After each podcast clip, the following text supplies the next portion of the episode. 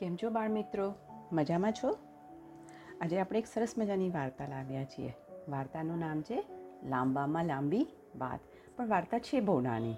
તો ચલો શરૂ કરીએ આજની આપણી વાર્તા. લાંબામાં લાંબી વાત.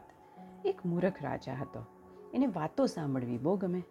રાજનું કામે કરે નહીં, પણ જ્યારે જુએ ત્યારે વાતો જ કરે.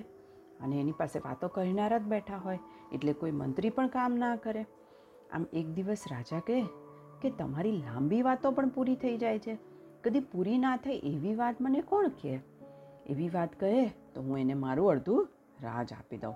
પણ જો એની વાત પૂરી થઈ જશે તો હું એનું માથું કાપી નાખીશ. હવે આ સાંભળી અને ઘણાય જણા દૂર દેશથી, કોઈ અલગ પ્રદેશમાંથી રોજ રાજા સાથે નવી નવી વાતો કરવા આવે. કોઈની વાત અઠવાડિયું ચાલે, કોઈની દસ દિવસ, પંદર દિવસ, મહિના, કોઈની બે મહિના. પણ છેવટે તો વાર્તા ખૂટી જ જાય ને. એમ દરેકની વાતો પૂરી થઈ જાય અને રાજાએ તમામના માથા કપાવી નાખે. હવે આવું દૂર દૂરના પ્રદેશ સુધી વાતો સંભળાયેલી કે રાજાએ આવી વાત જાહેર કરેલી છે. છેવટે થોડા સમય પછી એક ચતુર માણસ એક દિવસ રાજા પાસે આવે છે અને એ કહે છે કે, રાજાજી, હું તમને લાંબામાં લાંબી વાત કહીશ, પણ મારી એક શરત છે કે તમારે ફક્ત સાંભળવાનું નહીં પણ સાથે હુંકારો પણ ભણવાનો.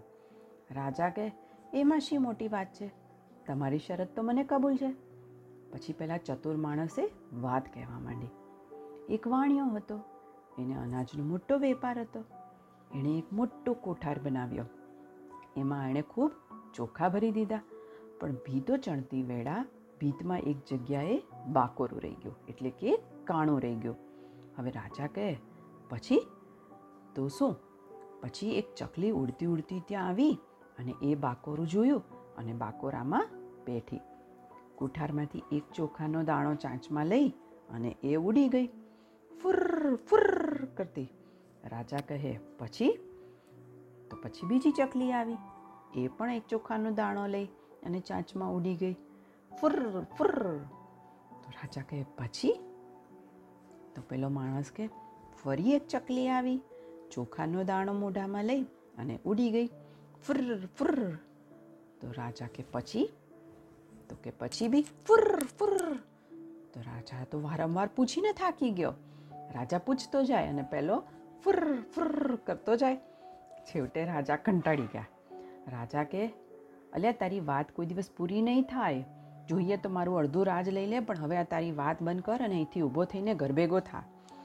આમ પહેલાં ચતુર માણસની જીત થઈ ગઈ અને અડધું રાજ્ય એને મળી ગયું. તો બાળકો, હંમેશા ચતુરાઈથી દરેક વસ્તુનો ઉકેલ મળી શકે છે. એ જ આ વાર્તાનો બોધ છે. આપણે પણ કોઈ પણ માણસને આપણો હેતુ ના હોવો જોઈએ કે હરાવવાનો. પણ જો કોઈ જીદ લઈને બેસે, તો એને આપણે બુદ્ધિબળથી હરાવી શકીએ છીએ. બરાબર ને? તો ચાલો ફરી મળીશું એક નવી વાર્તા સાથે. ત્યાં ત્યાં સુધી બધાને good bye good night and do take care of yourself